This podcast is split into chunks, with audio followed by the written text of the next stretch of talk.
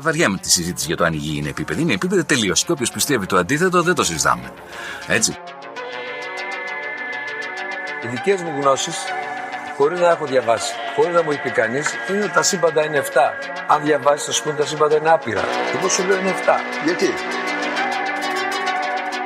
Γιατί αυτοί συνειριώζουν. Εγώ πιστεύω ακράδαντα ότι βρισκόμαστε σε ένα μάτριξ, ε, σε ένα πλασματικό εικονικό κόσμο επειδή ανέβηκε στον ημιτό και του το είπε ένας εξωγήινος. Πραγματική ιστορία κύριε Υπουργέ. Πραγματική ιστορία κύριε Υπουργέ. Πραγματική ιστορία κύριε Υπουργέ. για να μπορέσετε να έχετε επίγνωση αυτών των φρέσκων πραγμάτων που τρέχουν γύρω μας τώρα τελευταία εκπομπή παρουσίασης 8 τόμοι και ένα αρχαίο ελληνικό σύμβολο μόνο 29 ευρώ τζάμπα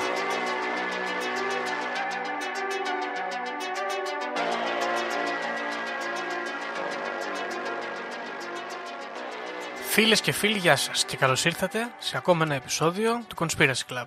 Είμαι ο Γιώργος και όπως πάντα μαζί μου ο Δήμος. Δήμο; Γεια σου Γιώργο, γεια σας φίλες και φίλοι ακροατές, ακροάτριες και όλοι που μας ακούτε κλπ. κλπ.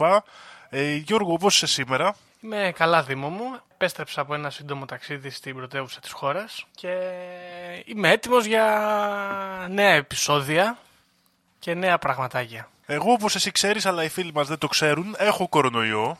Έχεις κορονιό, Έχω κορονοϊό, κόλλησα και είναι εν μέρη και ένας από τους λόγους που καθυστερήσαμε να βγάλουμε αυτό το επεισόδιο. Ε, πώς είσαι όμως, είσαι καλά, δεν έχεις τίποτα; Είμαι, είμαι, είμαι καλά, ναι. Έχω αυτό τον κορονοϊό, τώρα δεν μας κοροϊδεύουν όμως εμάς.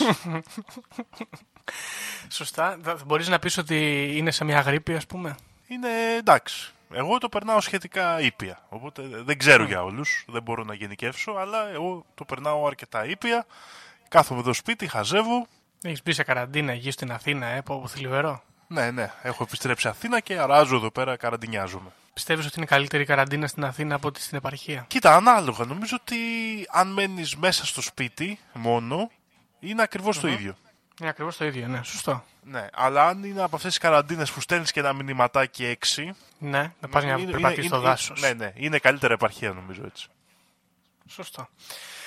Μάλιστα. Ο άλλος ε, λόγος για τον οποίο καθυστερήσαμε το επεισόδιο, φίλες και φίλοι, είναι ότι πέθανε το λάπτοπ μου. Είχαμε τεχνικά προβλήματα. Τώρα αναστήθηκε, δεν έχουμε καταλάβει ακριβώς τι συμβαίνει. Μάλλον δεν συντρέχει λόγος ανησυχίας. Είναι...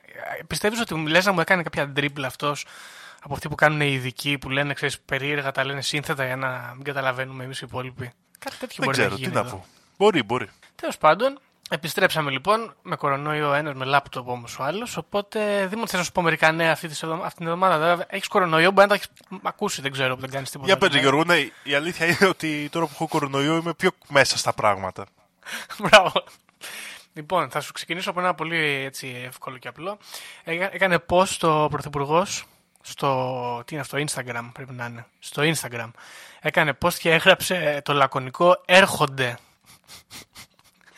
Και από κάτω είχε βίντεο με μαχητικά αεροπλάνα. Δεν είναι έτσι ωραίο όμως, έτσι έρχονται. Α, δε- Εγώ νόμιζα ότι έγινε Q και θα άλλαζε η άποψή μου για το Μητσοτάκι λίγο. Αυτό θα ήταν καλύτερα. να έχει γίνει εκεί ο Μητσοτάκης. Ε, Δυστυχώς δεν Έρχονται είναι. Τα Δεν μαχητικά το- όμως, ε. Ναι.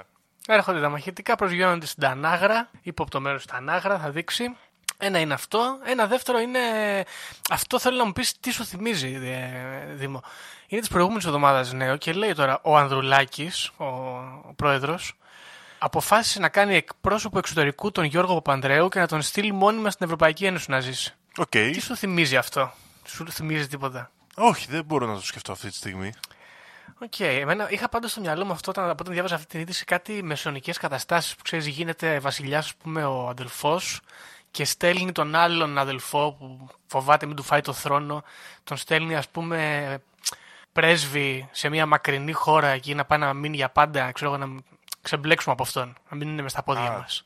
Ναι, ναι, ναι, Κάνε κάτι- προφανώς κολλάει αυτό.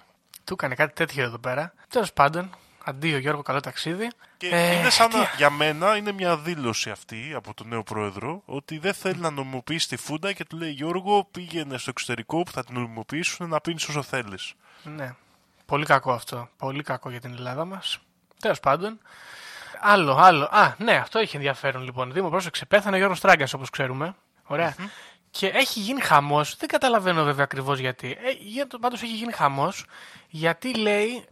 Τσακώνονται τώρα οι, τα παιδιά του, ξέρω εγώ, και η γυναίκα του, συγγενείς του τέλος πάντων, γιατί αυτός έχει πάρα πολλά ακίνητα στο εξωτερικό και πώς θα τα μοιράσουν. Και έχει γίνει χαμός ότι εκεί καλά ο Τράγκας ήταν αντισυστημικός και τέτοια και έχει 12 ακίνητα στα ακριβότερα σημεία του πλανήτη. Και πρόσεξε να δεις τώρα, γιατί όταν λέμε στα ακριβότερα σημεία του πλανήτη, έχει στο Μονακό, στο Παρίσι, στη Νίκαια, στη Νέα Υόρκη, στο Μαϊάμι, στο Λας Βέγκας, έχει και μια βίλα στην Εκάλη, έχει και ένα εξοχικό στη Μύκονο και έχει και μια επαυλή στην Κέρκυρα. Καλά τα φτιάξα πράγματα, λέω εγώ. Ναι, αυτό το τελευταίο πρέπει να μάθω που βρίσκεται επίσης. Να πάω να δω αν είναι ωραίο. Αλλά δεν καταλαβαίνω γιατί εξεπλάγει τόσο πολύ ο κόσμος. Δηλαδή έχει 12 σπίτια ο άνθρωπος. Ε, εντάξει, ξέρω εγώ. Ρε, τα κονόμαγε ο τράγκας και μαγιά του. Ξέρω εγώ κάπου τα είχε μπλέξει εκεί και τα έβγαζε. Ναι. Hustling, grinding, πώς λέγεται. τα έβγαλε τα λεφτά. Hustle culture, εκεί τα έβγαλε τα λεφτά. Μπράβο. Λοιπόν, τελευταία είδηση Δήμο που έχω εγώ να αναφέρω είναι η εξής. Λοιπόν, έχουμε πέρασε μια εβδομάδα. Προφανώς έχουμε άλλο ένα ε, ζήτημα με το γυναικείο φύλλο στην επικαιρότητα. Μια κοπέλα κατήγγειλε κάτι ανθρώπους στη Θεσσαλονίκη ότι την καλέσαν σε ένα πάρτι, την αρκώσανε και την βιάσανε, ξέρω ουσιαστικά. Ωραία. Και έχει, εξα... έχει εκραγεί το Twitter, έχει γίνει χαμός πάλι. Φωνάζουν από εδώ από εκεί τέλος πάντων. Και εκτός από τα hashtags τα οποία ξέρω εγώ, hashtag βιασμός ή ξέρω εγώ, hashtag ε, το όνομα του ανθρώπου αυτού που έχει διαπράξει πιθανόν το έγκλημα, έχει τρεντάρει ένα hashtag που λέει cancel influencers. Okay. Γιατί πολλοί influencers είναι από τη Θεσσαλονίκη ή έχουν διασυνδέσει με τη Θεσσαλονίκη και παρατήρησε εδώ το δαιμόνιο κοινό του Twitter ότι σε αυτό το συγκεκριμένο περιστατικό έχουν ε, τηρήσει γη ηχθείως, ας πούμε. Δεν μιλάνε πολύ. Δεν έχουν κάνει ναι. κάποιο φλογερό post. Και έχουν βγει όλοι από τα ρούχα τους, ας πούμε. Και φωνάζουν και κράζουν. Και εγώ αναρωτιέμαι, μα σε τι κοινωνία ζούμε που ξέρω εγώ, 15.000 ε, άνθρωποι διαφορετική τη μέρα ασχολούνται. Τι, ναι, κάπου εκεί. Ασχολούνται και περιμένουν να διαμορφώσουν μια άποψη από τον Κοψιάλη και την Ιωάννα Τούνιρ. Δεν είναι πολύ θλιβερό αυτό το πράγμα. Εντάξει, κοίτα, από τη μία είναι θλιβερό, από την άλλη είναι μια η πραγματικότητά μας πλέον. Είναι αυτή η βαρετή δυστοπία που έχουμε ξαναπεί πολλές φορές. Τι Εγώ να Εγώ νομίζω ότι αυτά είναι αμερικάνικα κόλπα, δεν τα έχουμε ακόμα εδώ πέρα. Αλλά από ό,τι φαίνεται. Προσπαθούμε γρήγορα να τα αποκτήσουμε, ακόμα και αν δεν τα έχουμε ακόμα. Και ε, το πρόβλημα εδώ πέρα, ξέρεις, είναι ότι αυτό που λέμε πολλές φορές είναι ότι πάμε σε δύο ταχύτητες και όταν τα κάνουν οι δικοί μας οι άνθρωποι που με κάποιο τρόπο δεν αγγίζονται, δεν μιλάμε και γι' αυτά. Σωστό. Καλά, αυτό, αυτό είναι προφανές, δεν διαφωνώ. Αλλά το ζήτημα είναι δεν μπορώ να καταλάβω γιατί είναι τόσο σημαντική η γνώμη αυτών των ανθρώπων ε, στο μυαλό του κόσμου για να αλλάξει η κατάσταση. Ξέρω εγώ. Αυτό είναι που μου κάθεται πάρα πολύ άσχημα. Τέλος πάντων. Ε, δεν νομίζω ότι θα είναι τόσο μεγάλη η συμβολή τους. Anyway, αυτά τα νέα της εβδομάδας. Έχεις εσύ κάτι άλλο μήπως; Εγώ από νέα Γιώργο δεν έχω. Έχω το θέμα αυτής της εβδομάδας, το οποίο δεν είναι άλλο από τα παιδιά Indigo. Έκανες επεισόδιο με παιδιά Indigo, ρε θηρίο. Έκανα επεισόδιο με παιδιά Indigo. Okay. Έχω, το είχα ψιλοερευνήσει πολύ επιφανειακά, γιατί νομίζω ότι δεν βγαίνει επεισόδιο. Για να δούμε. Πίστευες ότι δεν βγαίνει; Εγώ νομίζω ότι έχει αρκετά στοιχεία. Οκ. Okay. Λοιπόν, για να δούμε. Τα παιδιά Indigo για μένα είναι ένα σημαντικό θέμα και ένα θέμα που από την αρχή του podcast ήθελα να το κάνω γιατί είναι από αυτά που το έχω ζήσει περισσότερο σαν πραγματικότητα. Δεν ξέρω αν ισχύει το ίδιο για σένα Γιώργο. Θυμάμαι πάρα πολύ έντονα συχνά να αναφέρεται ο Χαρδαβέλλα στα παιδιά Indigo. Ναι, Χαρδαβέλλα και γενικά είσαι παιδί Indigo, δεν είσαι Όλοι έχουμε κάνει λίγο αυτά τα τεστ. Αν είμαστε ναι. παιδί Indigo ή όχι. Δεν ξέρω αν τα έχεις κάνει και εσύ, Γιώργο. Εγώ σίγουρα τα έχω κάνει εδώ. Ήτανε, υπήρχε λίγο αυτή η συζήτηση. Δεν έχω κάνει τεστ, αλλά κάτσε να δούμε πώς μπορώ να κάνω τώρα ένα. ναι, για μπε να κάνεις ένα. Εγώ είμαι προπομπός τους. Δεν είμαι παιδί Indigo δυστυχώς. Αλλά θα δούμε. Και επίσης είναι ένα ενδιαφέρον θέμα γιατί έχει εξελιχθεί πολύ και στην ελληνική συνωμοσιολογική λογοτεχνία, όπως θα δούμε παρακάτω. Okay. Λοιπόν, τα παιδιά Indigo μπορούμε να ξεκινήσουμε; Λέγοντας ότι προβλέπονται από τον ε, κοιμόμενο προφήτη, τον ε, γνωστό ψυχικό Edgar Case, τον οποίο έχουμε αναφερθεί και άλλες φορές στα επεισόδια μας, ειδικά στο θέμα της Ατλαντίδας, ο οποίος αυτός έχει ουσιαστικά αναφέρει ότι θα έρθει το επόμενο εξελικτικό βήμα των ανθρώπων, μια νέα γενιά ανθρώπων που θα γεννηθούν από ένα σημείο και μετά και θα φέρουν τεράστιες αλλαγές στο πώς είμαστε σαν ανθρώπινο είδος. Μάλιστα. Ο όρος όμως ακριβώς στα παιδιά Ίντιγκο εισάγεται από την ας πούμε παραψυχολόγο και αυτοδηλούμενη medium αλλά και συναισθητική Nancy Ann Tapp. Περίμενε. Νάνση, αν, Ann Tapp. ταπ. Οκ. η οποία το 1970 άρχισε να αναπτύσσει το concept και η ίδια δήλωνε ότι λόγω της συναισθησίας της μπορούσε να βλέπει ένα χρώμα γύρω από τους ανθρώπους και άρχισε να αναγνωρίζει με σε νέες γεννήσεις από το 1977-78 και μετά κάποια νέα χρώματα να εμφανίζονται που δεν τα είχε δει σε παλαιότερους ανθρώπους. Το πιο ενδιαφέρον από αυτά τα χρώματα όπως δήλωσε η ίδια είναι το ίντιγκο ή γαλάζιο, λουλακί, πώς να το πούμε τώρα αυτό το χρώμα. Ναι, είναι αυτό το φωσφοριζόν γαλάζιο, ας πούμε. Ακριβώς. Κάπως. Μα. Αυτή λοιπόν αρχίζει και λέει, το, ανα, το αναγνωρίζει αυτό αρχικά σαν ανομαλία στους ανθρώπους. Μάλιστα. Κάτι νέο και καινούριο, ένας, ε, τα παιδιά που έχουν αυτό το χρώμα που η ίδια περιγράφει σαν συνδυασμός του μπλε και του βιολετή, Ναι. κάπως έτσι το εκφράζει, και έχουν ένα τελείως διαφορετικό ενεργειακό μοτίβο από τους υπόλοιπους ανθρώπους. Εντάξει. Ναι. Η... Τα παιδιά Indigo, λοιπόν, η Nancy Ann Tapp τα χωρίζει σε τέσσερις κατηγορίες που θεωρεί ότι θα έχουν, ας πούμε, τα κύρια χαρακτηριστικά. Θα είναι οι ανθρωπιστές, οι καλλιτέχνες, ή ας το πούμε επιστήμονες, όχι ακριβώς όμως, αυτοί που ασχολούνται με τις έννοιες, οι εννοιολογιστές περισσότερο, conceptualists, τους αναφέρει Οκ. αυτή συγκεκριμένα, και οι καταλήτες. Τα Κατάλληλα. παιδιά, ναι. Τα παιδιά Indigo με βάση λοιπόν αυτή την κατηγοριοποίηση είτε θα φέρουν σαν ανθρωπιστές νέες, νέα δεδομένα για τις ανθρώπινες σχέσεις και είναι τα άτομα που θα μπορούν πλέον να μιλήσουν για το οτιδήποτε με οποιονδήποτε που θα μπορούν νέες ε, σχέσεις να προωθούν, να τις αναπτύσσουν κλπ. Και μάλιστα σε αργότερο βιβλίο της ανέφερε πως χαρακτηριστικό παράδειγμα μιας τέτοιας μικρής κοινωνίας ίντιγκο ατόμων είναι η σειρά φιλαράκια. Ωραία. Πολύ κακό αυτό, αλλά τέλος πάντων.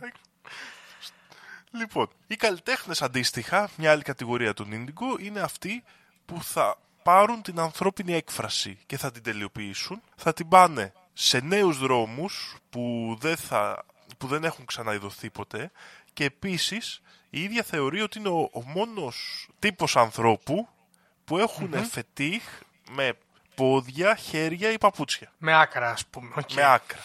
Ναι. Χμ. Οι καλλιτέχνες, ωραία. Οι conceptualists ή οι επιστήμονες ας πούμε του indigo κύκλου είναι αυτοί που θα τελειοποιήσουν τα μηχανικά κομμάτια της ε, κοινωνίας μας. Τους αρέσει η τάξη και η τελειοποίηση της οργάνωσης και τα μελετούν τα πάντα σαν project, ας πούμε, σαν, σαν ε, μια σειρά πραγμάτων και ξέρουν ότι για να τελειοποιηθεί ο στόχος πρέπει να τελειοποιηθεί η διαδικασία. Είναι δηλαδή τα ίντικου που ασχολούνται περισσότερο με την πειθαρχία και με τις μεθόδους μας. Σωστά. Και στο τέλος είναι οι καταλήτες, οι οποίοι είναι τα άτομα αυτά τα indigo, τα οποία θα φέρουν νέες φιλοσοφίες και νέες θρησκείες. Είναι αυτοί δηλαδή που θα πάρουν ουσιαστικά πράγματα που έχουν φτιάξει όλοι οι υπόλοιποι indigo και θα τα κάνουν, θα τα διαδώσουν, θα τα φέρουν στους περισσότερους κόσμους. Μμ. Εξού και καταλήτες, μάλιστα. Εξού και καταλήτες. Τώρα, το όλο νόημα των παιδιών Ίντιγκο είναι πολύ ενδιαφέρον γιατί μετά από αυτά τα βιβλία αλλά και κάποια σεμινάρια και λοιπά που έκανε η Nancy Antap αρχίζει και γίνεται μεγάλο θέμα και το αγκαλιάζει πάρα πολύ η New Age κοινότητα ειδικά της Αμερικής για αρχή.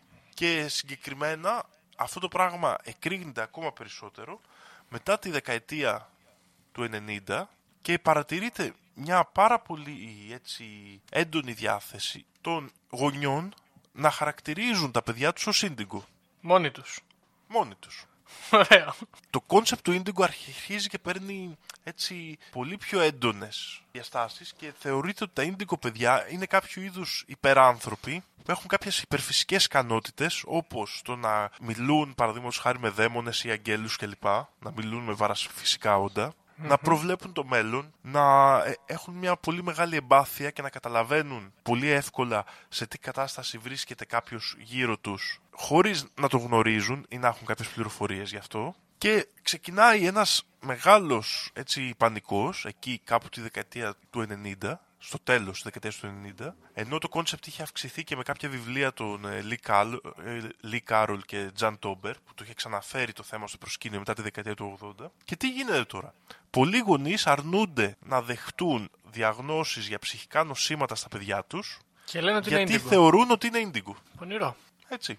Είναι πολύ ωραία λοιπόν. Και αυτό φυσικά συνεχίζεται μέχρι και σήμερα. Και υπάρχουν ε, μέχρι και σήμερα παιδιά που μεγάλωσαν πλέον, που ήταν ίντιγκο, τα οποία έχουν κάνει group και μαζεύονται όλοι μαζί. Όλοι Το οποίο indigo, μου η, φαίνεται πάρα πολύ ωραίο. η, η indigo του facebook ας πούμε. Ναι, αλλά κάνουν και συναντήσεις. Α, οκ. Κάνουν ας πούμε indigo, indicom. Ίντιγκο. Ακριβώς. Ωραία. Ουσιαστικά, λίγο πολύ, αυτά είναι τα, το θέμα για, το, ίντι- για τα Indigo, παιδιά. Όμως στην πραγματικότητα αυτό το concept δεν είναι καθόλου καινούριο. Γιατί βασίζεται στο όλο θέμα της ανθρώπινης άβρας. Μμ, αυτό είναι παλαιό, ισχύει. Η αλήθεια είναι ότι και το θέμα της ανθρώπινης άβρας δεν είναι τόσο παλαιό όσο νομίζουμε. Το θέμα της ανθρώπινης άβρας εισήχθηκε από τον ε, Charles Webster Leadbeater, έναν ε, πρώην ε, ιερέα της ε, Αγγλικανικής Εκκλησίας, που είχε συνδεθεί με την ε, μυστική θεοσοφιστική κοινωνία. Μας έχουν ζητήσει και να κάνουμε επεισόδιο για την Πλαβάτσια και την ε, θεοσοφιστική κοινότητα. Δεν έχουμε κάνει ακόμα, αλλά αυτός Το κοιτάξουμε. τέλος πάντων ήταν μαθητής της, σπούδασε στην Ινδία και θεώρησε ότι απέκτησε και αυτός ικανότητες να βλέπει το μέλλον και βλέποντας το μέλλον ο ίδιος θεωρούσε ότι κάνει και επιστημονικές ε, έρευνες και ανακαλύψεις. Ε, συγκεκριμένα, ένα, κάποιες ενδιαφέρουσες ανακαλύψεις που θεωρητικά είχε κάνει ο ίδιος ήταν ότι θεωρούσε ότι οι άνθρωποι έρχονται από τον Άρη, ενώ οι, πιο, κάποιοι, οι περισσότεροι, ενώ κάποιοι πιο εξελιγμένοι έρχονται από το φεγγάρι και ότι το υδρογό, τα άτομα υδρογόνου φτιάχνονται από έξι σώματα, ας πούμε, που περιέχονται σε μια μορφή αυγού. Έκανε τέτοιες δηλαδή επιστημονικές Ανακαλύψεις. ανακαλύψεις. Ναι. Όπως και να έχει για να γυρίσουμε στο θέμα μας, ε, ο- το, στο βιβλίο του «Ο άνθρωπος, ο ορατός και ο αόρατος» που βγήκε το 1903, ο Leadbeater αναφέρεται στο γεγονός ότι ο άνθρωπος ανάλογα την ηθική του εξέλιξη έχει και προβάλλει μία φωτεινή άβρα η οποία διαφέρει ακριβώς όπως είπαμε με, σε σχέση με την ηθική του εξέλιξη από έναν αγρίκο μέχρι έναν Άγιο. Συνδυάζοντας με τις γνώσεις του από την Ινδία αυτής της θεωρίας με την ταντρική έτσι, θεωρία των τσάκρα σε ένα επόμενο βιβλίο του «Η εσωτερική ζωή» ο Λιντμπίτερ όχι μόνο παρουσίασε τα ταντρικά πιστεύω στη Δύση αλλά τα ανακάτεψε με τις δικές του ιδέες βάζοντας έτσι και την έννοια της αύρας σαν κάτι ανατολικό ενώ δεν ήταν ουσιαστικά. ναι, οκ. Έτσι. Η... Γενικά η θεωρία του αυτή της αύρας παρέμεινε στη Δύση ως πάρα πολύ ισχυρή ιδέα και αναπτύχθηκε και από άλλους θεοσοφιστές όπως ο Ρούντολφ Στάινερ αλλά και ο Έντγκαρ Κέις και ήταν μία από τις κύριες επιρροές της Νάνσι Ann Tapp που ουσιαστικά αυτό που έκανε είναι ότι πήρε τη θεωρία της άβρας και συνέδεσε το χρώμα ίντιγκου με κάποια νέα παιδιά που γεννιούνται. Ένα άλλο σημαντικό στοιχείο για τις άβρες, το οποίο και όσοι τις πιστεύουν τέλος πάντων το θεωρούν σημαντικό, είναι οι φωτογραφίες Κίρλιαν. Δεν ξέρω αν έχεις δει φωτογραφίες Κίρλιαν, Γιώργο. Ναι, ναι, ναι. Οι φωτογραφίες Κίρλεν ήρθαν σαν αποτέλεσμα λίγο παράλληλης διαδικασίας που σκοπός τους ήταν να, να, κάνουν, να πάρουν μια εικόνα ενός ενεργειακού πεδίου γύρω από το ανθρώπινο σώμα. Το 1939 ο Σέμιον Νταβίντοβιτς Κίρλιαν ανακάλυψε ότι βάζοντας ένα αντικείμενο ή σώμα πάνω σε ένα φωτογραφικό χαρτί και μετά περνώντας υψηλή τάση μέσα από το αντικείμενο μπορούσε να βγάλει τη, μια εικόνα που να περιέχει κάποιες έτσι λαμπυρίζουσες ε, γραμμές που είναι, περνάνε γύρω από το αντικείμενο. Κάποιοι παραψυχολόγοι θεώρησαν ότι αυτές οι γραμμές δείχνουν ψυχικές ε, δυνάμεις και ενέργειες. ναι. Και πολλοί το συνδέουν με το φαινόμενο της άβρας, γιατί διαφορετικά αντικείμενα και διαφορετικοί έτσι, οργανισμοί δείχνουν και διαφορετικά χρώματα. Το ενδιαφέρον στοιχείο με τις φωτογραφίες Κίρλεαν είναι ότι αν έχεις ένα φύλλο, παραδείγματος χάρη, από ένα δέντρο και τραβήξεις τη φωτογραφία Κίρλιαν και μετά κόψεις ένα μέρος του και την Και άλλη. ξανατραβήξεις, συνεχίζεις να φαίνεται το κομμένο σημείο σαν να είναι εκεί. Α, οκ, πονηριά. Έτσι. Wow. Αυτό είναι αλήθεια τώρα όμως. Κοίτα να δεις. Ναι. Είναι... είναι Ναι, ναι, αλήθεια αυτό. εντάξει. Είναι Συγγνώμη. αλήθεια. Όχι, Ωραία. Α, είναι, α- είναι αλήθεια. Αλλά αν το κάνεις στο ίδιο φωτογραφικό χαρτί, πολύ σύντομα αφού το τράβηξες στις δύο φωτογραφίες. ναι, εντάξει, οκ. Δηλαδή, Ωραία. αλλά δεν χρειάζεται να τα λέμε όλα. Θα μπορούμε να πιστέψουμε Έχεις την δίκιο, ναι. αλήθεια. Είναι πάντως Γιατί ένα εδώ- από τα στοιχεία που το σ- αναφέρουν όλοι όσοι θεωρούν ότι οι φωτογραφίες κύρια απεικονίζουν την, α- την άβρα ενός Την ανθρώπου άβρα. και ότι με κάποιο τρόπο εκφράζει μια ζωτική ενέργεια που είναι σημαντική. Ε, στο κάτω-κάτω δεν πρέπει να αφήνουμε και την πραγματικότητα να μας χαλάει μια καλή ιστορία, Δήμο. Ακριβώς. Λοιπόν, τώρα, το πολύ ωραίο με, τη, με τα παιδιά Indigo είναι ότι επειδή πλέον έχουμε μεγαλώσει και έχουν περάσει πολλά χρόνια που του βγήκε αυτή η θεωρία, αυτό σημαίνει ότι έχουμε και παιδιά Indigo που αυτή τη στιγμή επηρεάζουν τον κόσμο. Σωστά, είναι δράση που λέμε. Σωστά, ακριβώς. Είναι στη δράση και έχουμε δει τα αποτελέσματα. Και συγκεκριμένα η Nancy Antap δήλωσε ότι το πρώτο παιδί Indigo που γνώρισε ήταν ο Tiger Woods, ο γκολφέρ. Ο Γκολφέρ που έδερνε τη γυναίκα του. Ναι. Βέβαια φαντάζομαι ότι το, το έκανε, το δήλωσε αυτό πριν ε, αρχίσει, Πριν να αρχίσει δεν- να- μα- μαθευτεί τέλος πάντων αυτό το πράγμα. Ωραία. Λοιπόν, άλλοι πολύ υποτίθεται γνωστοί Indigo ήταν ο Μπαράκ Ομπάμα, Ο Μπαράκ Ομπάμα, βέβαια, ναι. ο Ραφαέλ Κορέα, που είναι πρόεδρος του Εκουαδόρ. Ο Μπαράκ Ομπάμα εντάξει είναι τα πάντα. Ε. Δεν είναι πολύ Είναι ότι ενδιαφέρον ανά- αυτό. αν- α- ανάλογα την ιστορία. Αυτό είναι ωραίο. Είναι ωραίο. Θα ήθελα κι εγώ να ήμουν έτσι. Λοιπόν, ο πρίγκιπας Βίλιαμ και ο Χάρι είναι παιδιά Indigo. Σίγουρα. Και φαντα... φαντάζομαι διάφορα άλλα άτομα τα οποία εγώ δεν τα ξέρω ίσως. Το θέμα με τα παιδιά Indigo επηρέασε πάρα πολύ όμως Γιώργο και όπως πολύ καλά θυμάσαι όπως είπες ότι έτσι αναφερόταν συχνά στο Χαρδαβέλα έχει γραφτεί ουσιαστικά είναι σαν να έχουμε ένα παράλληλο σάγκα εμείς εδώ στην Ελλάδα Ωραία. Σωστό. Το οποίο το ανέπτυξε σε μεγάλο βαθμό ο Ιωάννης Φουράκης από το οποίο έχουμε μιλήσει πάρα πολύ Στην ομάδα Ε. στην ομάδα Ε. Φυσικά είχε ανα- αναπτύξει και σε αυτή τη θεωρία. Ο Ιάννης Φουράκης λοιπόν στο βιβλίο του «Τα παιδιά του 1983» αναφέρει και πως 98 παιδιά που γεννήθηκαν στην Ελλάδα κατά τον Απρίλιο του 1983 συγκεκριμένα είναι κόρες και γη των αρχαίων, ημίθεων και ηρώων. Μάλιστα. Ωραία. Λοιπόν, τα παιδιά αυτά υποτίθεται πως γεννήθηκαν με ιδιαίτερα χαρίσματα αλλά και γονίδια λόγω ενός γεγονότος που σχετίστηκε με την κοσμική ακτινοβολία και παρατηρείται κάθε 343 χρόνια και επιδρά στον ευρύτερο χώρο του Αιγαίου. Ναι, ε, μ. Τε- πω, πω. Κάτσε ρε Δημό, περίμενε μισό λεπτό. Κάτσε λίγο. Αυτός λέει ότι τα παιδιά που γεννήθηκαν τον Απρίλιο του 83 είναι απόγονοι ηρώων. Υποθέτω αρχαίων Ελλήνων, εννοεί αυτός. Ναι, ναι. Ωραία. Ωραία. Τι σχέση έχει η κοσμική ακτινοβολία. Α, καλά, μα. Ναι, οκ, εντάξει.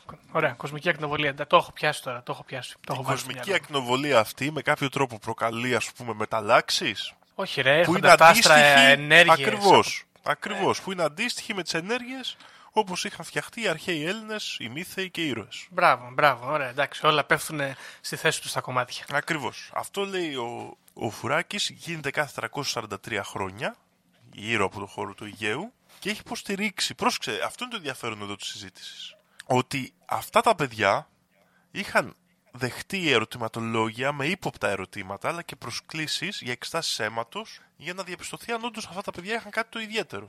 Από ποιον; Από ένα πρόγραμμα στο οποίο συμμετείχαν πολλές χώρες όπως η Αγγλία, η Δανία και η Φιλανδία που λεγόταν Διευρωπαϊκό Πρόγραμμα Βιολογικά, Κλινικά και Γενετικά Χαρακτηριστικά που προάγουν τη σωματική υγεία. Ωραία, αυτό είναι πραγματικότητα ή το λέει ο Φουράκης απλά; Αυτό είναι πραγμα- πραγματικότητα. Ωραία. Να ρωτήσω κάτι. Μήπως έχει απάντηση ο Φουράκης. Αφού αυτή η κοσμική ακτινοβολία που πιθανόν να προέρχεται ξέρω, από την Ανδρομέδα, μπορεί, ποιος θα έλεγε κανείς, το άστρο της Ανδρομέδας, το γαλαξία, αφού πέφτει στο Αιγαίο, τι δουλειά έχουν οι Δανείοι τώρα, ας πούμε, και οι Άγγλοι; Ε, Προφανώς θα ήθελαν, ε, θα συμμετείχαν στο πρόγραμμα για να μελετήσουν τις ειδικές δυνάμεις αυτών των νέων παιδιών και να τις χρησιμοποιήσουν για το συμφέρον τους. Α, οπότε βάλανε, ξέρω εγώ, και μερικούς δικούς τους για ξεκάρφωμα, ας πούμε. Βάλανε Ναι, και ναι, πέντε ναι. από το Κόλτσεστερ και τρεις, ξέρω εγώ, από την Κοπενχάγη και τα λοιπά. Ναι, εντάξει, οκ, Εννοείται. σωστό. Μμ, Πονηροί οι Ευρωπαίοι. Αυτά τα ερωτηματολόγια, λοιπόν, ο, ο Ιωάννης Φουράκης ισχυρίζεται ότι ε, ήταν πολύ ύποπτα και κυκλοφορούσαν με υπογραφές επιστημόνων σαϊεντολόγων και διάφορες άλλες ομάδες. Ναι. Ε, να σου πω κάτι τώρα, να σου πω γιατί θα το ξεχάσω. Τι ωραίες που ήταν οι εποχές πριν το ίντερνετ. Έτσι, μπορείς να πεις, να, ό,τι θέλεις μπορείς να λες. Ποιος ξέρει. δηλαδή, εγώ τον αγαπάω τον κύριο Φουράκη, αλλά εντάξει. Ωραία. Άλλα στοιχεία που έχουμε για την ελληνική έκδοση των παιδιών Indigo, που εγώ προσωπικά θεωρώ ότι είναι και η πιο ενδιαφερουσα είναι ότι βασισμένα έτσι στα, στα στοιχεία που έχουμε, όπως αυτά έχουν υποθεί δηλαδή στην εκπομπή του κύριου Χαρδαβέλα, ε, λέγεται ότι και το Πανεπιστήμιο των Αθηνών έδειξε ενδιαφέρον στην, ε, αναλύ- στην, α- στην αναζήτηση και την έρευνα των σχετικών παιδιών, γεννημένα τον Απρίλιο του 1983, και ε, παιδιά είχαν βγει και είχαν δώσει συνέντευξη για αυτά τα στοιχεία. Α, μάλιστα. Ε, ένα άλλο ενδιαφέρον στοιχείο είναι ότι ο Άδωνης Γεωργιάδης Ναι. λοιπόν, το 2008 έκανε ερώτηση στη Βουλή για το τι συμβαίνει με τα ερευνητικά προβλα- προγράμματα που έχουν να κάνουν με τα παιδιά που γεννήθηκαν τον Απρίλιο του 1983. Και δεν το απαντήσανε προφανώς. Και δεν ε, δέχτηκε απάντηση. Ε, βέβαια. Ο, ο Ιωάννης Φουράκης συνεχίζει, συνεχίζοντας τον αγώνα τους για να προστατεύσει αυτά τα παιδιά, το 2008 δηλώνει στην Εσπρέσο ότι ο ίδιος έχει αφιερώσει τη ζωή του να τα προστατεύσει από τον Ηρώδη. Κρυπτικό αυτό, έτσι. Ποιος είναι άραγε ο Ηρώδης; Διευκρινίζεται αυτό ή το αφήνει έτσι; Ε, δεν διευκρινίζεται είναι η αλήθεια, αλλά μια εικασία που μπορούμε να κάνουμε είναι ότι είναι κάποια κυβερνητική οργάνωση, κάποια οποιαδήποτε έτσι ομάδα ανθρώπων που θέλει να εκμεταλλευτεί αυτά τα παιδιά προς ιδίων συμφέρον. Όποιος κατάλαβε, κατάλαβε. Το πέρασε το μήνυμα ο κύριος Γιάννης. Ο ίδιος λοιπόν μετά αναφέρει ότι έχει βρει 100 τέτοια άτομα τα οποία, με τα οποία έχει έρθει σε επαφή και προσπαθεί να ερευνήσει τις δυνάμεις του. Οκ. Αυτά τα παιδιά λοιπόν έχουν την ικανότητα να δουν πράγματα και γεγονότα πριν αυτά συμβούν. Ο ίδιος αναφέρει ότι μπορούν να προβλέψουν σχεδόν τα πάντα, ότι είναι άριστοι μαθητές και αθλητές και γενικά μπο- είναι καλοί σε ό,τι θέλουν να κάνουν. Ταυτόχρονα έχουν πολύ ισχυρές ηθικές αρχές. Αυτά τα παιδιά όταν έρθει η ώρα θα παίξουν ένα αποφασιστικό ρόλο στην α, εξέλιξη της χώρας μας. Και γι' αυτό υπάρχουν αρκετοί που θέλουν να τα βρουν. Είτε για να τα ελέγξουν, είτε για να τα εξολοθρεύσουν. Αυτός βρήκε λοιπόν άλλα 17 άτομα εκτός από εκείνα τα 83. Ναι. 100 μου είπες. Και έχει πεθάνει ο κύριος Γιάννης Φουράκης, ελπίζουμε να είναι καλά τα παιδιά. Έχει πεθάνει, ναι. Πεθάνει το 2010. Λοιπόν, το θέμα τώρα ξέρεις ποιο είναι, Γιώργο; Ότι γεννηθήκανε τα Indigo παιδιά. Τελείωσε το θέμα. Οκ. Δεν θα μπορούσαμε να μείνουμε εκεί, γιατί μετά τα Indigo παιδιά γίνανε και αυτά μαμάδες που τα παιδιά τους έπρεπε να είναι ιδιαίτερα. Είναι, αυτό είναι ερώτημα όμως. Είναι τα παιδιά των Indigo και αυτά Indigo. Έχουν βγει νέες γενιές παιδιών. Οκ. Μήπως δεν είναι Indigo, είναι κάτι άλλο; Είναι τα κρυστάλλινα παιδιά Α, μάλιστα. και τα παιδιά ουράνιο τόξου. Τα παιδιά ουράνιο τόξο. Ω, Αυτό πονηρό. τα οποία είναι νέες, πιο εξελιγμένες μορφές, τα οποία έχουν διαφορετικά βέβαια χαρακτηριστικά από τα παιδιά Indigo, αλλά και αυτά θα παίξουν ένα πολύ σημαντικό ρόλο στην εξέλιξη του πλανήτη. Μπορούμε να πούμε ότι αυτά τα παιδιά είναι καλύτερα από τα Indigo, είναι εξ πούμε επόμενη γενιά ή είναι διαφορετικά Ε, απλώς, ας πούμε; Θα σου πω, όχι ακριβώς. Όπως είπαμε, τα παιδιά Indigo, τα χαρακτηριστικά τους είναι ότι είναι κάπως επαναστατικά. Φέρνουν το καινούριο. Ναι, σωστά. και αυτό εκφράζεται και στο χαρακτήρα τους ότι είναι γενικά λίγο edgy. Α, τα που παιδιά γεμίσουμε έτσι Indigo. ανθρώπους. Ναι. Ε, γι' αυτό και εξάλλου. Σωστό. Τα παιδιά Indigo λοιπόν είναι λίγο έτσι. Τα Crystal παιδιά, η επόμενη Ναι. ας το πούμε έτσι γενιά, τα οποία έχουν ξεκινήσει να γεννιούνται από το 2004, θα είναι πιο σταθεροποιητικά προς αυτές τις νέες αλλαγές. Οκ.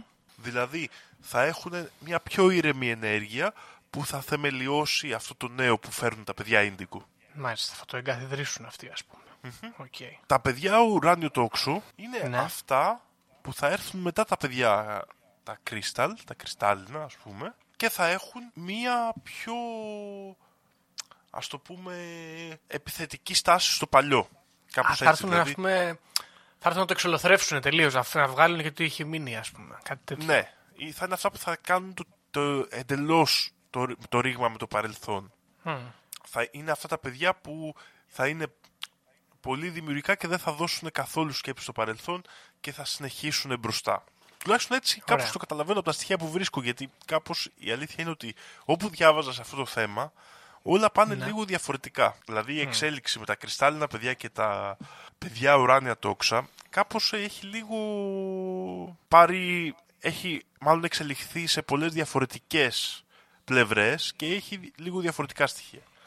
Γενικά όμως Εντάξει. αυτό που φαίνεται όλοι να συμφωνούν είναι ότι οι επόμενες δύο γενιές θα ολοκληρωθούν με τα κρυστάλλινα παιδιά και τα παιδιά ουράνιο τόξο μετά από αυτά. Οκ. Ω, Λοιπόν. πω, πω, μάλιστα, περίεργα πράγματα συμβαίνουν εδώ. Τι έγινε, Μάλιστα, Γιώργο; για... Όχι, τίποτα. Ε, Διαβάζω παράλληλα καθώς μου μιλάς και φοβερές πληροφορίες βρίσκω. θα, θα σου πω μετά. Όχι, μπορούμε να ξεκινήσουμε να συζητάμε, Γιώργο.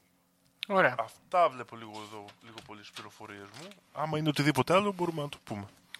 Οκ. Ε, Λοιπόν, ε, παραδόξως και ευτυχώς έχω περισσότερα πράγματα να πω για την ελάνια πλευρά του Indigo Children. Λοιπόν, θα ξεκινήσω κάνοντας την εξής παρατήρηση, Δήμο. Έκανα το τεστ στην αρχή, μου πήρε πάρα πολύ ώρα. Είσαι indigo ή όχι, Γιώργο; Πήρε, α, θα σου πω, λέει, έχω πάρει 50... Oh, you received a score above 50 points, meaning that you are likely an indigo child. Πιθανόν, πιθανόν να είμαι. Ναι. Πιθα... Απάντησα πέντε ερωτήσεις και μου είπε ότι πιθανόν. Ε, πρώτον αυτό. Δεύτερον, λοιπόν, εγώ νόμιζα ότι τα παιδιά Indigo, παλαιά δηλαδή τουλάχιστον αυτό πίστευα, είναι αυτοί που γεννήθηκαν το 1990, έχουν γαλάζια μάτια και έχουν κάτι psychic ικανότητες, αλλά δεν είναι καλοί τύποι. Δηλαδή είναι λίγο τύπου, πώς λέγεται εκείνη η ταινία, ε, του Carpenter, το χωριό των καταραμένων, που είναι τα παιδιά λίγο έτσι περίεργα και psychic και τους δολοφονούν και ναι, Village of the Damned και έχουν κάπως μια σαν hive mind, είναι τέτοιο πράγμα. Ναι, ναι, ναι, ναι. ναι. Νόμιζα ότι είναι κάτι τέτοιο, αλλά ευτυχώς για μας και το ανθρώπινο είδος είναι μάλλον καλή τύπη η Indigo από ό,τι φαίνεται. Λοιπόν, ένα είναι αυτό. Ένα άλλο που με ενδιαφέρει να σε ρωτήσω είναι ότι ε, εσύ είπες ότι δεν είσαι Indigo, μάλλον. Όχι, μάλλον δεν είμαι δυστυχώς. Εντάξει, δεν πειράζει.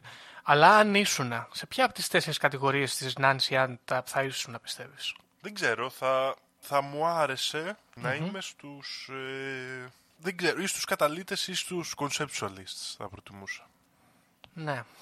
Εγώ το Κάπως έτσι, σκεφτόμουν. εσύ, να σου πω. Καλλιτέχνης πιστεύω, γιατί είμαι πολύ καλλιτέχνης. Α, θέλει να είσαι καλλιτέχνης. Δίκαιο είναι αυτό. Τώρα, Αυτό με, τα, με, τα, με, τα- με την ποδολαγνία δεν το ελέγχεται, αλλά εντάξει. Αυτό οι, καλ- οι καταλήτες, να μ' αρέσει που είναι έτσι, φτιάχνουν θρησκείες και τα λοιπά, ωραίο. Λοιπόν, τώρα κοίταξε να δεις. Τα έχουν μπλέξει λίγο εδώ τα παιδιά έτσι. Έχουν μαζέψει εδώ διάφορες ιδέες και τις έχουν κάνει μία. Αυτό είναι λίγο pattern στη συνωμοσιολογία, οπότε δεν εκπλήσωμαι. Ε, έχει αυτό που εμένα δεν μου αρέσει πολύ, το ινδικό στοιχείο. Τσάκρα και τέτοια. Δεν με ψήνει εμένα αυτό, αλλά Είναι, είναι λίγο γενικά το... Είναι, νομίζω και ίσως είναι η πρώτη αυτή η συνωμοσία που φέρνουμε που είναι New Age. Που έχει Μπράβο. λίγο αυτό το, το, το ψήνουνε αυτό το ανατολίτικο λίγο. Ναι. Κοίταξε, έχω φίλοι που είναι πολύ New Age και δεν έχουμε κανένα πρόβλημα. Είμαστε πολύ καλά μαζί μας. Αλλά εγώ δεν είμαι πολύ fan του New Age, επειδή μου φαίνεται λίγο cringy, ας πούμε. Λίγο... Θα μου πεις λογικό, είναι λίγο edgy αυτοί που είναι λίγο New Age. Οπότε κάπως γίνεται μια σύνδεση εδώ με τα κρυστάλλινα παιδιά, δεν ξέρω, κάτι παίζει. Τώρα, θέλω να μιλήσω περισσότερο λοιπόν για την ελληνική κατάσταση. Πρώτα απ' όλα, θέλω να σου πω ότι από ό,τι φαίνεται σύμφωνα με τον Ιωάννη Φουράκη, οι περισσότεροι ίντιγκο στην Ελλάδα είναι κρύοι, αν δεν κάνω Ναι, λάθος. αφού γεννήθηκαν τον Απρίλιο, Σωστά, είσαι και εσύ κρυός, Δημό. εγώ είμαι κρυός, ναι. Αλλά δεν γεννήθηκα το 83, οπότε Εντάξει, δεν γεννήθηκαν όλοι το 83. Αν μου πεις ναι, ναι, 343 χρόνια μετά είναι δύσκολο. ναι, ναι. Δυστυχώς. Γιατί μπορεί να υπήρχε ένα παράθυρο, μήπως ήσουν Έλληνας Ινδιγκό και δεν σε πιάνουν τα ξενικά τεστ. Κατάλαβες; Ναι, μπορεί. Αυτό ναι. ναι, ενδέχεται, δεν ξέρω. Τώρα, κοίταξε να δεις. Εγώ τον Ιωάννη Φουράκη, όπως είπα, τον έχω πολύ ψηλά και φίλες και φίλοι ακροάτρε και ακροατές, να δείτε τις εκπομπές του Χαρταβέλα με Ιωάννη Φουράκη, γιατί οι άνθρωποι οι οποίοι είτε λαρπάρουν πολύ σοβαρά, είτε είναι η κανονική ζωή τους αυτά τα πράγματα, έχουν πολύ μεγάλο ενδιαφέρον και πρέπει να παίρνουν τα respect. Δεν είναι εύκολη ζωή αυτή. Ακριβώς αυτό ήθελα να πω. Είναι άξιοι σεβασμού. Και όχι χλέβεις όπως συνήθως δέχονται. Λοιπόν, ε, οπότε εγώ αυτά που λέει ο Ιωάννης Φουράκης τα παίρνω πολύ στα σοβαρά. Και από ό,τι φαίνεται ο άνθρωπος ε, έκανε και πράγματα για τα παιδιά αυτά τα 100 που βρήκε τουλάχιστον. Του χάρου τα δόντια θα έλεγε κανείς ότι μπορεί να τα γλίτωσε. Μου αρέσει το concept. Το ότι είναι, ξέρω εγώ, ε, γονιδιακά συνδεδεμένη μέσω αστρικής ακτινοβολίας και σκόνης με τον Αχιλέα, ξέρω εγώ, και την Κασάνδρα και άλλους τέτοιους αρχαίους Έλληνες σπουδαίους. Έχει φάση αυτό. Και να σου πω την αλήθεια, έρχεται λίγο και κουμπώνει με το ελληνικό QAnon αυτό. Θα μου πεις είναι πολύ ελάνιο το ελληνικό QAnon, είναι πολύ Αρτέμις Ώρας, εσύ. Οπότε έχει ένα νόημα και αυτό. Και καθώς μίλαγε για όλα αυτά, και εγώ σκεφτόμουν αρχαίους Έλληνες σε, σε άβρες γύρω από κανονικούς Έλληνες. Δηλαδή, πας, ας πούμε, στο περίπτερο και του λες, ε, ξέρω εγώ, ένα καρέλια χρυσή κασετίνα, παρακαλώ. Και επειδή έχεις ενόραση, βλέπεις εκεί τον το, τον περιπτερά που είναι ένας μεσήλικας παχουλός με ελαφριά αρέωση. Αλλά γύρω του βλέπεις, ας πούμε, τον Ηρακλή να φωσφορίζει σαν άβρα. Έτσι, σε ένα ίντικο χρώμα. Ωραίο θα ήταν αυτό. Ωραίο, ναι. Ναι, τέλος πάντων, είμαι υπέρ γενικά εγώ σε αυτή τη φάση. Τώρα, θέλω να σου πω ότι ε, καθώς μίλαγες, μπήκα σε ένα site εγώ όταν έλεγε για τα κρυστάλλινα παιδιά και βλέπω εδώ ότι έχει Crystal Children's, ωραία, και δεν λέει Rainbow Children's, αν και τα αναφέρει, λέει Starseed Children's. Μήπως είναι η επόμενη γενιά από τα, τα Rainbow Children ή η προηγούμενη ανάμεσα. Και... Κοίτα, το περίεργο είναι με η αυτά τα ίδια; στοιχεία, γι' αυτό και τα ανέφερα πολύ λίγο, είναι κάτι που το είδα να αναφέρεται αρκετά συχνά, αλλά δεν βρήκα πουθενά από πού προέρχεται, δηλαδή συγγραφέα, ομάδα ή οτιδήποτε. Και σου λέω, ο- ε, ανάλογα την πηγή που έβλεπα, τα χρησιμοποιούσαν τελείως διαφορετικά. Οκ. Δηλαδή, ας πούμε, εδώ βλέπω ότι για τα κρυστάλλινα παιδιά ο Νίκη Πατήλο, ένας κλ- πρώην μικροβιολόγος, τώρα το πρώην μικροβιολόγος είναι ύποπτο, έχει πάρει σύνταξη, κάτι δεν το κάνει πολύ καλά.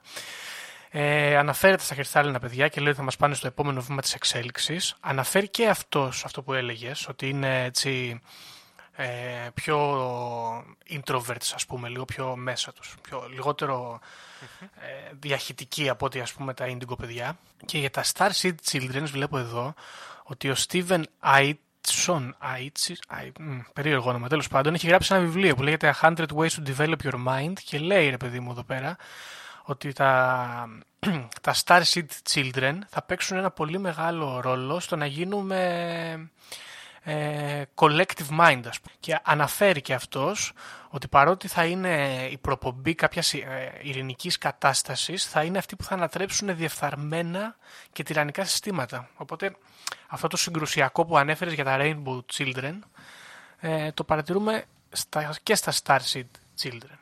Ναι, οπότε μπορεί να είναι και το ίδιο. Μπορεί, να είναι ναι. και Το ίδιο. Επίσης, το άλλο που λέει και έχει ενδιαφέρον είναι ότι και τα Crystal Children αλλά και τα Starseed Children διαλέγουν τους γονείς τους. Τώρα αυτό πώς γίνεται δεν το ξέρω ακριβώς, αλλά έτσι λέει εδώ. Τι να σου πω. Οκ. Ναι, χα- υψ- υψηλό IQ και τα λοιπά. Ε, Για μένα, Γιώργο, και για, γι' αυτό το θεώρησα έτσι ενδιαφέρον θέμα να το φέρω ε- εδώ στο επεισόδιο. Δηλαδή, πέραν αυτό που είπα στην αρχή, ότι το θυμάμαι μικρός να λέγεται πολύ και λοιπά, όταν άρχισα να το ερευνώ, το ενδιαφέρον που μου έπεσε πόσο διαφορετική είναι η ιστορία, ας πούμε, η αμερικάνικη, γιατί από εκεί βρήκα περισσότερα στοιχεία, και η ελληνική. Ναι, αλλά υπ- βλέπεις ένα μοτίβο εδώ πέρα και στις δύο περιπτώσεις. Δηλαδή, εκείνες τις εποχές οι Αμερικάνοι ήταν full μπλεγμένοι με αυτά τα Ινδουιστικά πράγματα. Ναι, ναι. Ε, δηλαδή και σε άλλες ε, ιστορίες που έχουμε εξετάσει το βλέπουμε αυτό πολύ. Και εμείς εδώ πέρα κολλημένοι με, το, με τον Πάτροκλο γουστάρουμε αρχαία Ελλάδα. Είναι λίγο ρηχό, δυστυχώς είναι λίγο ρηχό, κατάλαβες. Εννοείται αυτό, αλλά εγώ, εγώ προσωπικά θεωρώ ότι είναι καλύτερη η ελληνική ιστορία.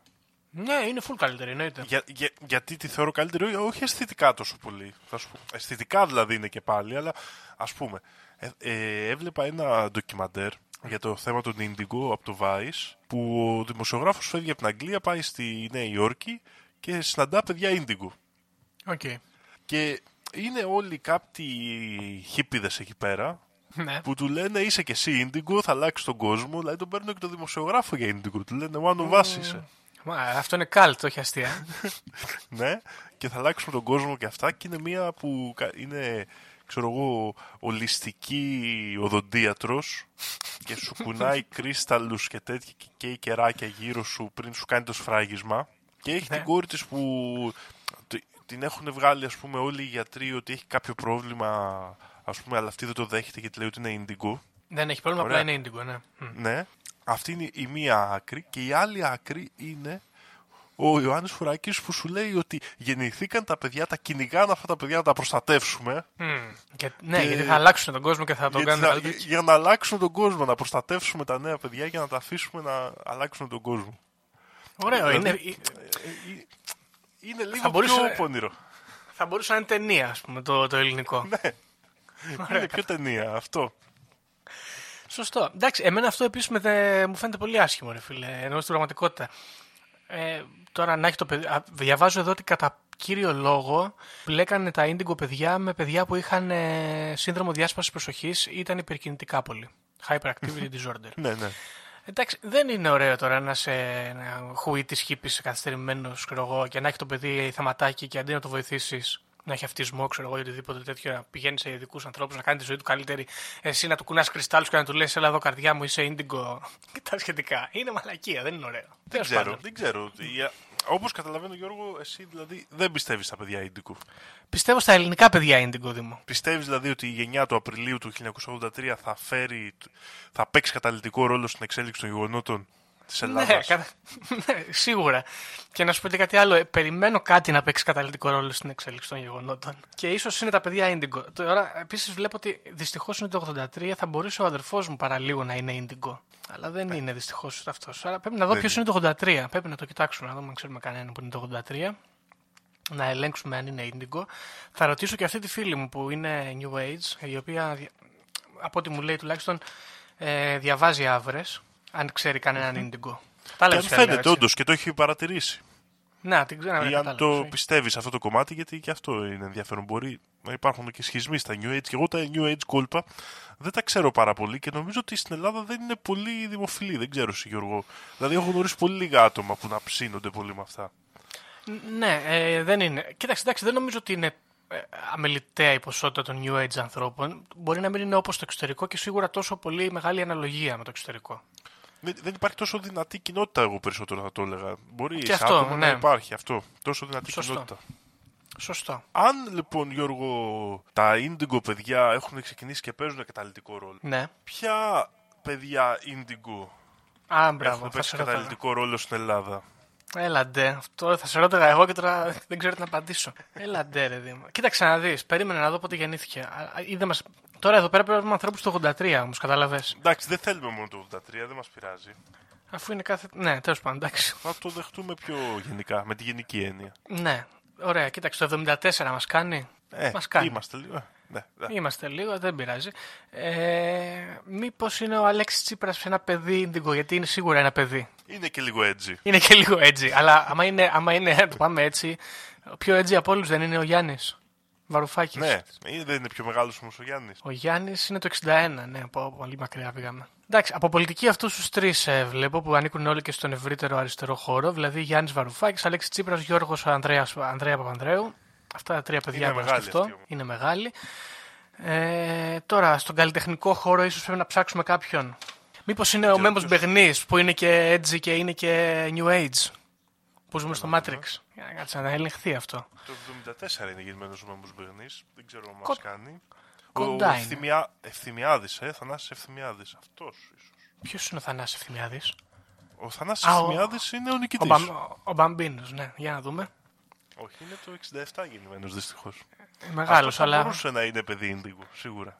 αυτό πω, πω και τώρα βλέπω και τις φωτογραφίες. 100% είναι παιδί ίντιγκο.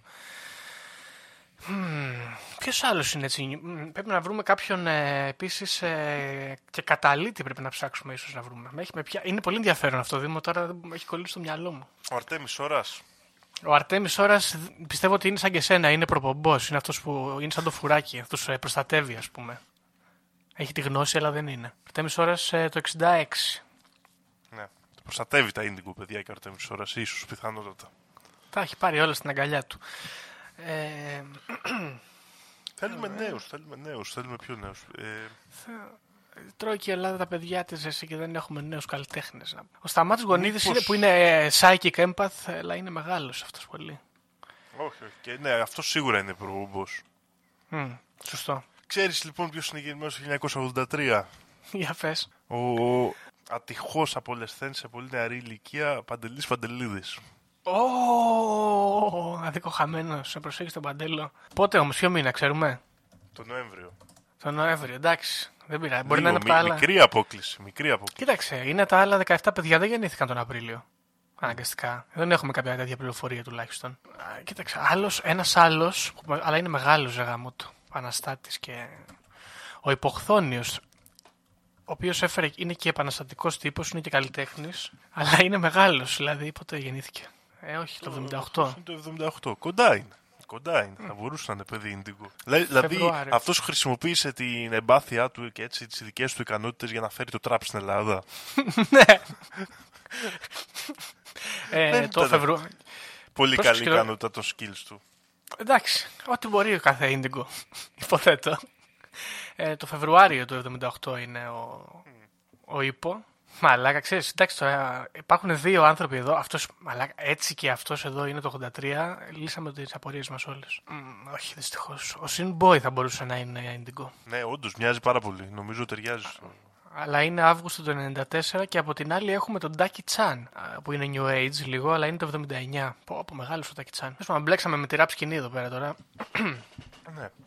Α, ε, και παραδόξως, αυτό θα ήθελα να σου πω, ότι στο, στο τέλος πάντων, στο, σε αυτό το ντοκιμαντέρ για το οποίο μιλούσα πριν, υπάρχει και λέει και μια υποκοινότητα ίντιγκο παιδιών στη ραπ σκηνή της Νέας Υόρκης που μαζεύονται και αλληλοστηρίζονται μεταξύ τους. Τι, μασόνι είναι αυτή, δεν είναι Indigo.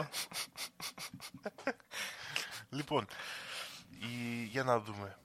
Έχω εδώ άλλες γεννήσεις. Ο Βαγγέλης Μάτζιος σου κάνει για παιδί ίντιγκο, είναι γεννημένος το 1983. Ο Μαγελάκης Μαζίας. Ε, όχι, Τον ρε, μάρα, Απρίλιο. εντάξει. Είναι γεννημένος το Απρίλιο του 1983 και η Νατάσα Μποφίλιου. Η Νατάσα Μποφίλιο είναι, ω, είναι πολύ Indigo, την αγαπάω την Νατάσα Μποφίλιο. Είναι, γεννη- είναι γεννημένη τον Απρίλιο του 1983. Ω, μήπως είναι ένα από τα παιδιά έτσι που είναι και καλο...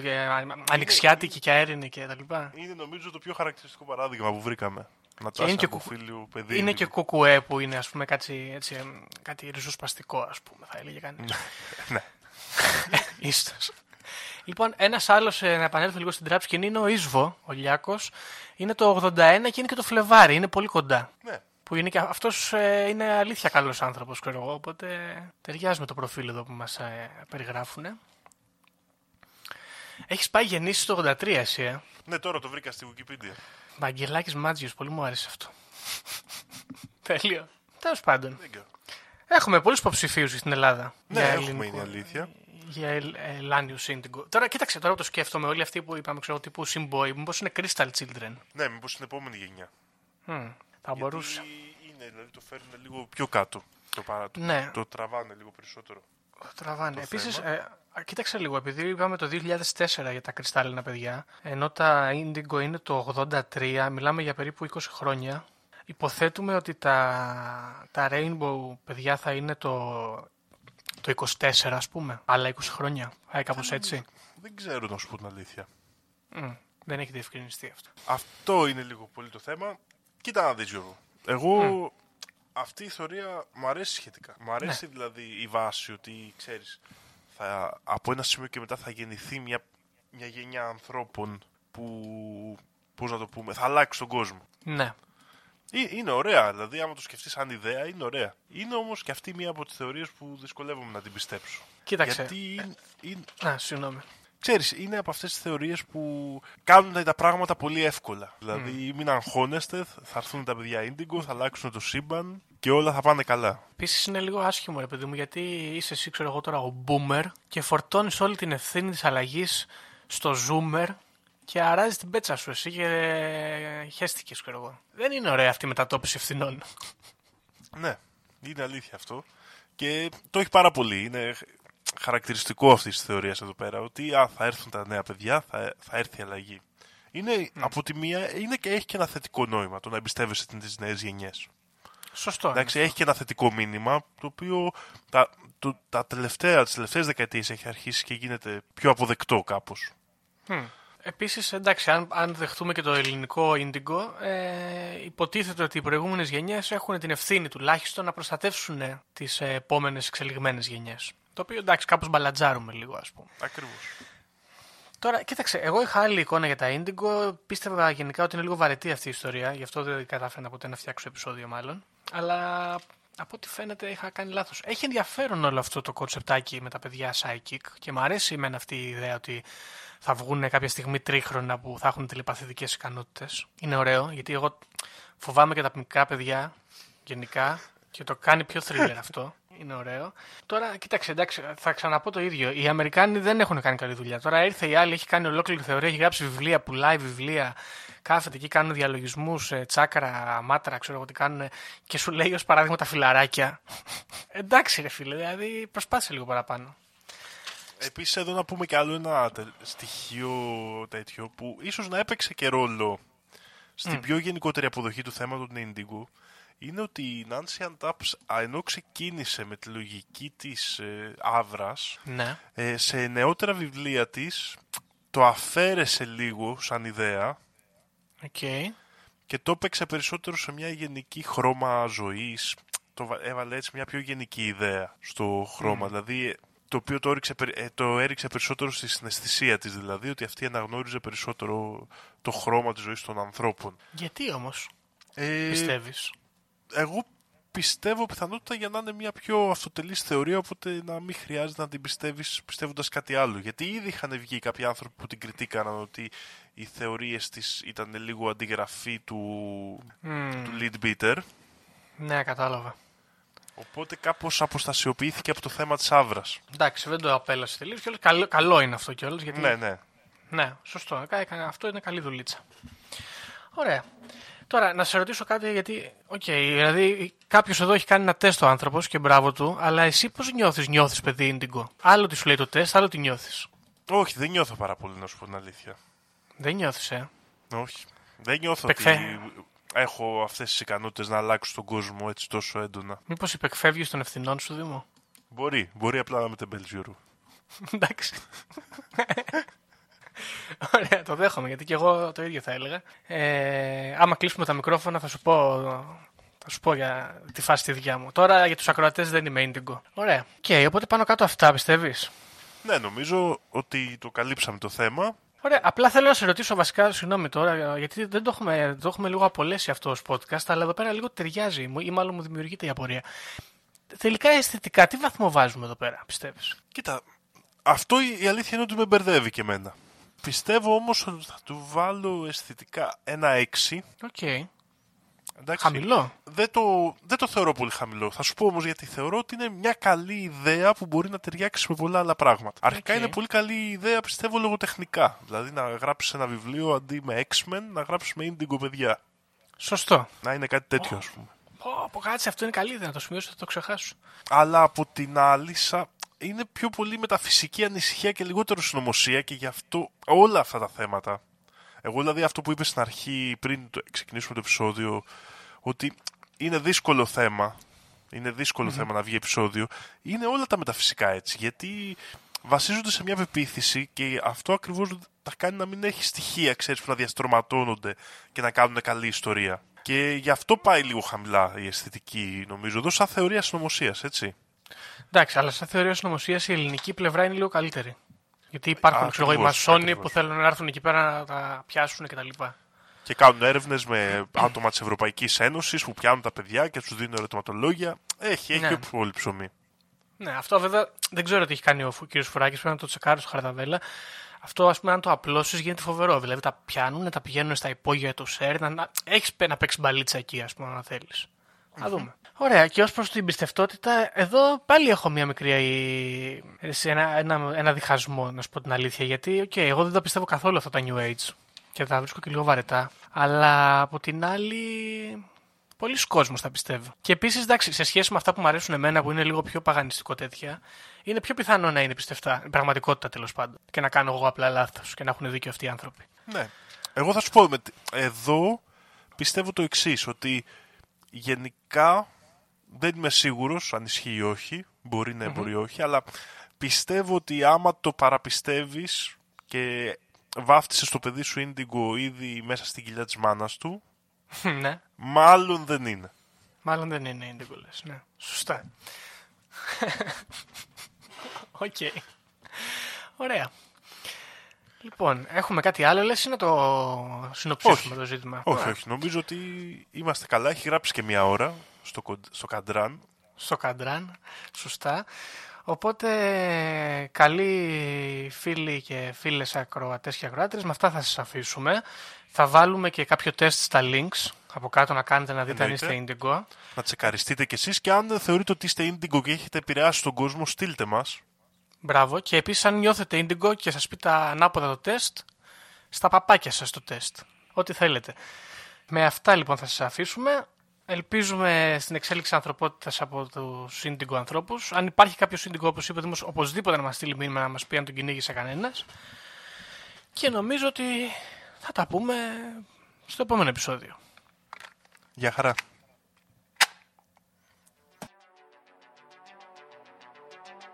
Βαριάμε τη συζήτηση για το αν η γη είναι επίπεδη. Είναι επίπεδη τελείως. Και όποιος πιστεύει το αντίθετο δεν το συζητάμε. Έτσι.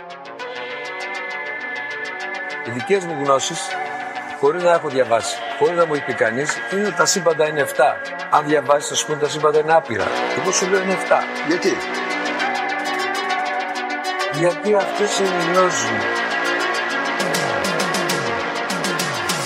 Εγώ πιστεύω ακράδαντα ότι βρισκόμαστε σε ένα Matrix, ε, σε ένα πλασματικό εικονικό κόσμο Επειδή ανέβηκε στον ημιτό και του το είπε ένας εξωγήινος. Πραγματική ιστορία κύριε Υπουργέ. Πραγματική ιστορία κύριε Υπουργέ. Πραγματική ιστορία κύριε Υπουργέ. για να μπορέσετε να έχετε επίγνωση αυτών των φρέσκων πραγμάτων που τρέχουν γύρω μας τώρα τελευταία εκπομπή παρουσίασης 8 τόμοι και ένα αρχαίο ελληνικό σύμβολο μόνο 29 ευρώ τζάμπα